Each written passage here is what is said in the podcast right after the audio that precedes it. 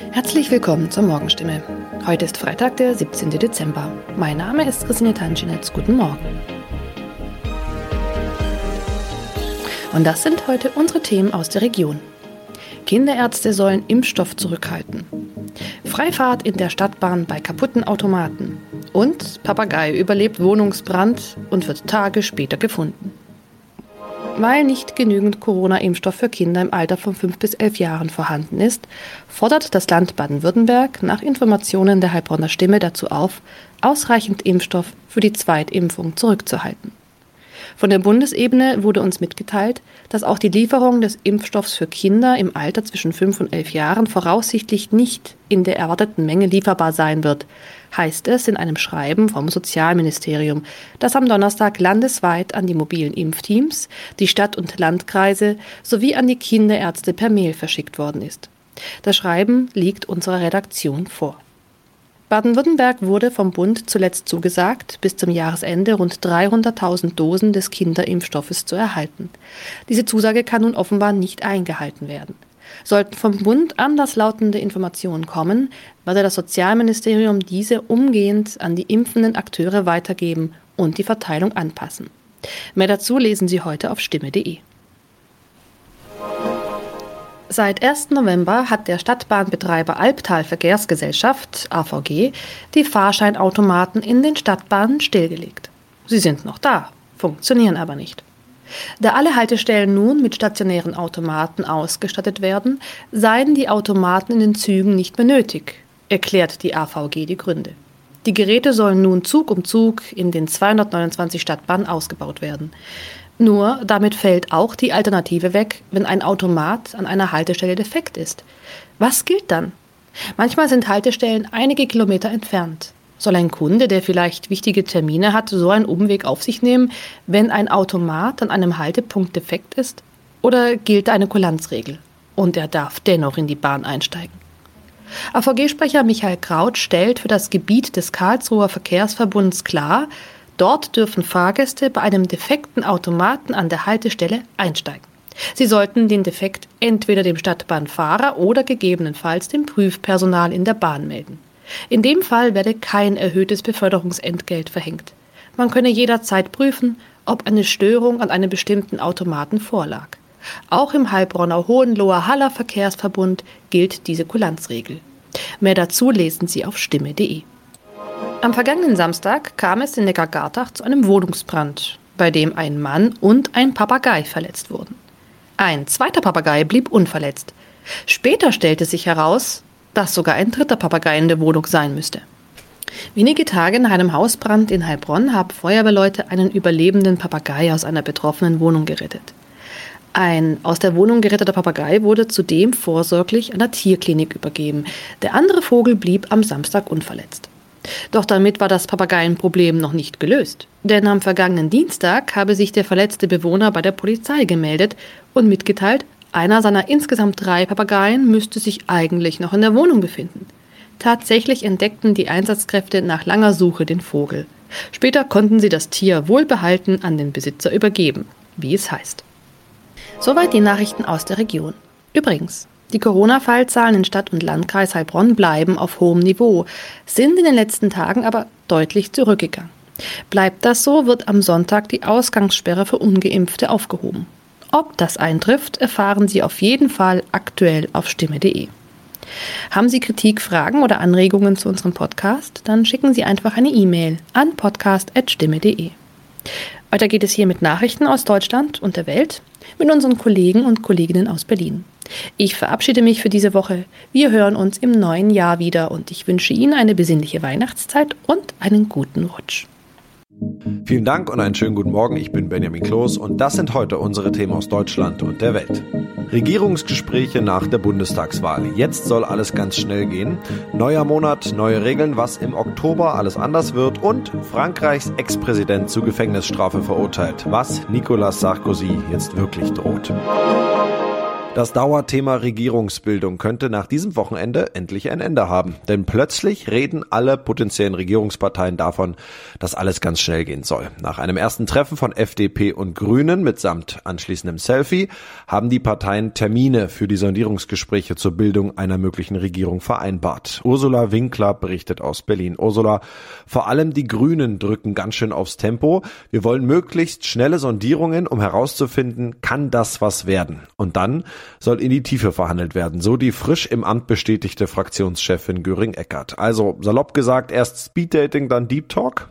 Genau, das gegenseitige Beschnuppern soll flott gehen. Keiner will ein Revival der Regierungsbildung vom letzten Mal. Da wurde ja rekordverdächtig lange verhandelt und dann ist die Jamaika-Koalition doch noch geplatzt. Aber bisher läuft es diesmal anders, meinte Fraktionschefin Göring-Eckert und mahnte an, dass das auch so bleiben sollte. Nämlich, dass Verhandlungen äh, intern stattfinden äh, und nicht in aller Öffentlichkeit, äh, dass keine Fotos von Papieren veröffentlicht werden, sondern wenn, dann Fotos von Menschen, dass nicht Sondierungsgespräche quasi schon vorweggenommene Koalitionsverhandlungen sind und dass man sich auf Dinge verlassen kann. Grünen-Fraktionschefin Göring-Eckardt. Ihre nächsten Dates haben die Grünen ja dann auch schon. Heute nochmal mit der FDP. Morgen stellen sie auf einem Parteitag dann ihr Verhandlungsteam offiziell auf. Am Sonntag dann erste Sondierungsgespräche mit der SPD. Und ganz frisch steht schon fest, nach ihrem Treffen mit der FDP am Sonntag trifft die Union dann am Dienstag die Grünen. Eine späte Vereinbarung zu einem relativ späten Termin. Die Union kann da mit dem Tempo der Grünen nicht ganz mithalten, oder? Naja, die Union sitzt ja nach ihrem historisch schlechtesten Wahlergebnis auf einem Trümmerhaufen. Da ist ein ganz großer Wunsch nach Erneuerung, auch personell. Äh, jetzt hat sie immerhin ein Sondierungsteam präsentiert. Zehn CDU-Kandidaten plus fünf CSU-Kandidaten. Ob ein besonders großes Verhandlungsteam nun hilft, das bleibt abzuwarten. CDU-Generalsekretär Ziemiak ist optimistisch. Wir gehen natürlich auch mit einer Offenheit bezüglich der anderen Positionen in diese Gespräche, weil wir Brücken bauen wollen. Die Union als Brückenbauer, das Bild hat ihm so gut gefallen, dass er das im Statement gleich dreimal verwendet hat. Die anderen, FDP und Grüne, gehen zu jeweils zehnt an den Verhandlungstisch und die SPD hält es mit nur sechs Unterhändlern ganz übersichtlich. Die Grünen und die FDP haben ja schon aneinander geschnuppert. Wir haben alle das Selfie gesehen. Heute gibt es das nächste Citrus-Treffen. Äh, wurde da auch inhaltlich schon etwas bekannt oder blieb da alles geheim wie abgemacht? Grünen Fraktionschef Hofreiter hat immerhin die Gemeinsamkeiten und auch Unterschiede zur FDP aufgezählt. Auch sie wollen, dass die Digitalisierung endlich funktioniert. Äh, die FDP ist sich darüber bewusst, äh, dass wir einen Ausbau bei Bildung brauchen. In der FDP gibt es Gemeinsamkeiten zu den Bürgerrechten. Allerdings ist auch vollkommen bekannt, dass insbesondere bei Steuern und Finanzierung unterschiedliche Ansichten gibt. Und wie das hinhauen kann, das müssen eben die Gespräche noch zeigen, meinte Hofreiter weiter. Aber mit Infos aus den Verhandlungen wollen sie ja diesmal nicht zu früh in die Öffentlichkeit gehen. Neuer Monat, neue Regeln. Auch im Oktober ändert sich so einiges. So werden Corona-Schnelltests bald kostenpflichtig und die Quarantäneregeln werden geändert. Außerdem landen Stalker schneller vor Gericht und Krankschreibungen beim Arzt werden digitaler. Kollegin Ina Heidemann. Heute startet sie die digitale Übermittlung von Krankschreibungen, die elektronische Arbeitsunfähigkeitsbescheinigung. Arztpraxen schicken die an die Krankenkassen, der Arbeitnehmer muss das also nicht mehr selbst tun. In einer Übergangszeit von drei Monaten können die Praxen trotzdem noch auf Ausdrucke setzen. Ab Januar ist die digitale Krankschreibung aber Pflicht, dann müssen die notwendigen technischen Standards erfüllt sein. Einen Zettel bekommt der Patient aber trotzdem noch in die Hand, und zwar die Krankschreibung für seinen Arbeitgeber. Der bekommt die erst ab Juli 2022 digital. Da spricht derzeit selbst die kleinste französische Volkstanzgruppe drüber. Frankreichs Ex-Präsident Nicolas Sarkozy ist wegen illegaler Wahlkampffinanzierung zu einem Jahr Haft verurteilt worden. Das entschied ein Gericht in Paris. Kollegin Dorothea Winkbeiner. Ein Jahr Gefängnis für illegale Wahlkampffinanzierung. Wie schnell hat Sarkozy da Berufung eingelegt? Es hat in der Tat nicht mal eine Stunde gedauert, bis ein Anwalt erklärt hat, er hätte mit Sarkozy telefoniert und man wolle in Berufung gehen. Sarkozy hatte ja auch zuvor immer erklärt, er habe nichts davon gewusst, dass im Wahlkampf 2000 2012 doppelt so viel ausgegeben wurde, wie hier in Frankreich erlaubt ist. Er sei damit beschäftigt gewesen, das Land zu regieren, habe keine Zeit für finanzielle Details gehabt. Ja, das hat ihm ja das Gericht dann nicht geglaubt und es ist ja auch nicht das erste Mal, dass Sarkozy verurteilt wurde. Wo noch? Naja, ist im März zu immerhin drei Jahren Haft, davon zwei auf Bewährung verurteilt worden, unter anderem wegen Bestechung, weil er einem Richter einen Posten in Monaco versprochen haben soll, um von ihm illegal geheime Informationen zu bekommen. Dagegen hat er auch Berufung eingelegt und seine Frau, Ex-Model Carla Brüni, hat damals ganz medienwirksam auf Instagram geschrieben, mein Liebster, der Kampf geht weiter, die Wahrheit wird ans Licht kommen. Zu dem Urteil heute habe ich von ihr allerdings noch keine Reaktion gesehen. Viele, gerade Konservative in Frankreich, hatten ja noch etwas gehofft, Sarkozy könnte vielleicht doch noch mal bei den Präsidentschaftswahlen nächstes Jahr antreten. Das wird jetzt aber wohl eher schwierig. Nein, er ist zwar tatsächlich trotz Verurteilungen unter anderem eben wegen Bestechung und jetzt illegaler Wahlkampffinanzierung hier noch sehr beliebt und viele Konservative haben lange nicht aufgehört davon zu träumen, dass er nochmal antritt und vielleicht auch nochmal Präsident wird. Aber die Vorstrafen häufen sich einfach zu sehr, Berufung hin oder her. Aber das heißt nicht, dass Sarkozy im Wahlkampf hier keine Rolle spielt. Die konservativen Kandidaten reißen sich geradezu darum, von ihm empfangen und öffentlich für gut befunden zu werden. Ja, aber auch wenn die Berufung, die er jetzt einlegt, nicht klappen soll, sollte, ein französischer Präsident geht natürlich nicht ins Gefängnis. Nein, Sarkozy würde eine elektronische Fußfessel umbekommen und dürfte die Strafe dann im Hausarrest absitzen. In unserem Tipp des Tages geht es heute um das liebste Getränk von uns Deutschen. Und nein, das ist nicht klischeehaft das Bier, sondern der Kaffee. Davon trinken wir durchschnittlich nämlich am meisten. Im vergangenen Jahr hat jeder im Schnitt rund 170 Liter Kaffee getrunken. Das berichtet der Kaffeeverband. Und da heute der Tag des Kaffees ist, nutzen wir den Anlass und stellen dem Vorsitzenden des Deutschen Kaffeeverbandes Hilger Preibisch ein paar Fragen über Lagerung und Zubereitung des deutschen Lieblingsbohne. Herr Preibisch, wenn ich ganze Bohnen kaufe im Supermarkt oder Fachgeschäft, auf was sollte ich da achten, damit es beim Genuss dann auch richtig klappt? Achten Sie zum einen darauf, dass Sie nicht zu viel kaufen. Kaufen Sie nur die Menge, die Sie in nächster Zeit tatsächlich auch konsumieren, trinken werden, denn die geöffnete Packung verliert mit der Zeit etwas an Aroma. Das heißt, kaufen Sie lieber kleinere Packungen und die etwas häufiger. Der zweite Punkt ist, achten Sie auf den richtigen Röstgrad. Äh, manche ganze Bohnen eignen sich eher für einen Espresso, andere für Kaffee Crema, andere für den klassischen Filterkaffee. Die Beschreibung finden Sie heute auf den Verpackungen.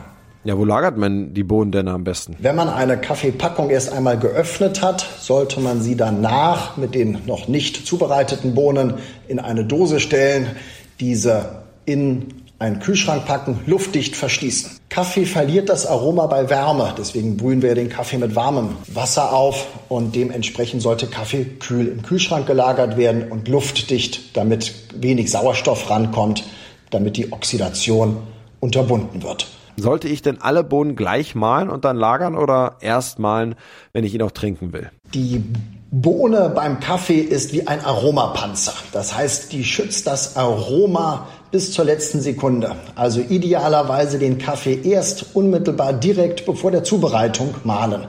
Ansonsten verflüchtigt sich das Aroma aus dem fein gemahlenen Kaffee schon etwas vorzeitig. Ja, als Single hat man ja ganz andere Probleme. Da lohnt es sich meist nicht, eine ganze Kanne Kaffee zu kochen. Wie lange bleibt der Kaffee denn so genießbar in der Kanne? Kaffee an sich äh, sollte erst einmal nicht lange auf der Warmhalteplatte bleiben. Moderne Kaffeemaschinen schalten sich automatisch nach einer halben Stunde ab.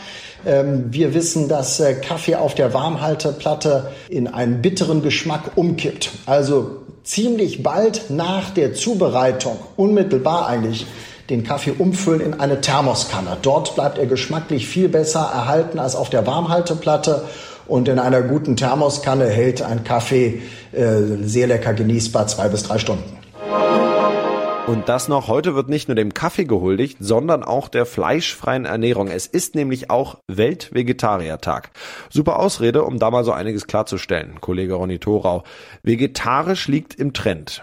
Stimmt das überhaupt? Gibt es da belastbare Zahlen? Ja, es gibt zum Beispiel Zahlen von den Lieferdiensten, die ja jetzt einen Hype erlebt haben während der Lockdowns und der Corona-Zeit und die sagen also, bei vegetarischen Bestellungen gibt's klare Anstiege.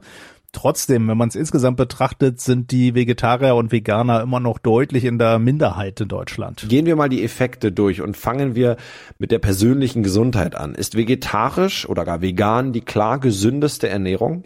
Also da ist die Studienlage bisher eigentlich noch relativ dünn. Klar ist, wer sich vegetarisch ernährt, bekommt im Schnitt seltener Diabetes oder Übergewicht. Aber Professor Hans Hauner vom Institut für Ernährungsmedizin an der TU München, der sagt, man muss deswegen nicht voll vegetarisch vegetarisch essen. Man kann das in gleicher Weise auch erreichen und das ist besser gesichert durch ein bisschen Fleisch oder ein bisschen Fisch. Der Mensch ist ja von seiner Natur her eher ein Allesesser. Und dazu kommt ja durchaus, dass Vegetarier ein bisschen aufpassen müssen, dass ihnen nichts fehlt bei der Ernährung. Vitamin B12 zum Beispiel oder Jod. Und wie ist das mit dem Klimaschutz? Müsste man da nicht doch ganz auf Fleisch verzichten? Naja, Ernährungsexperten sagen auch, man darf das Essen jetzt auch nicht zu sehr problematisieren. Und meist sei gesund Essen eigentlich auch schon ganz gut ökologisch. Am besten also viel pflanzliches Essen, viel Ballaststoffe, viel Gemüse und Obst und alles möglichst bio und gerade beim Fleisch auch möglichst regional. Und wer ein bisschen mehr machen will, der kann sich ja zum Beispiel mal die Bio-Siegel genauer anschauen. Da sind ja manche strenger von den Vorgaben her, sodass dann die Produkte bei ja eigentlich dann gleichem oder sogar besserem Geschmack oft noch tierfreundlicher und umweltverträglicher werden. Gut, das war's von mir. Ich bin Benjamin Kloß und wünsche Ihnen noch einen schönen Tag. Bis Montag.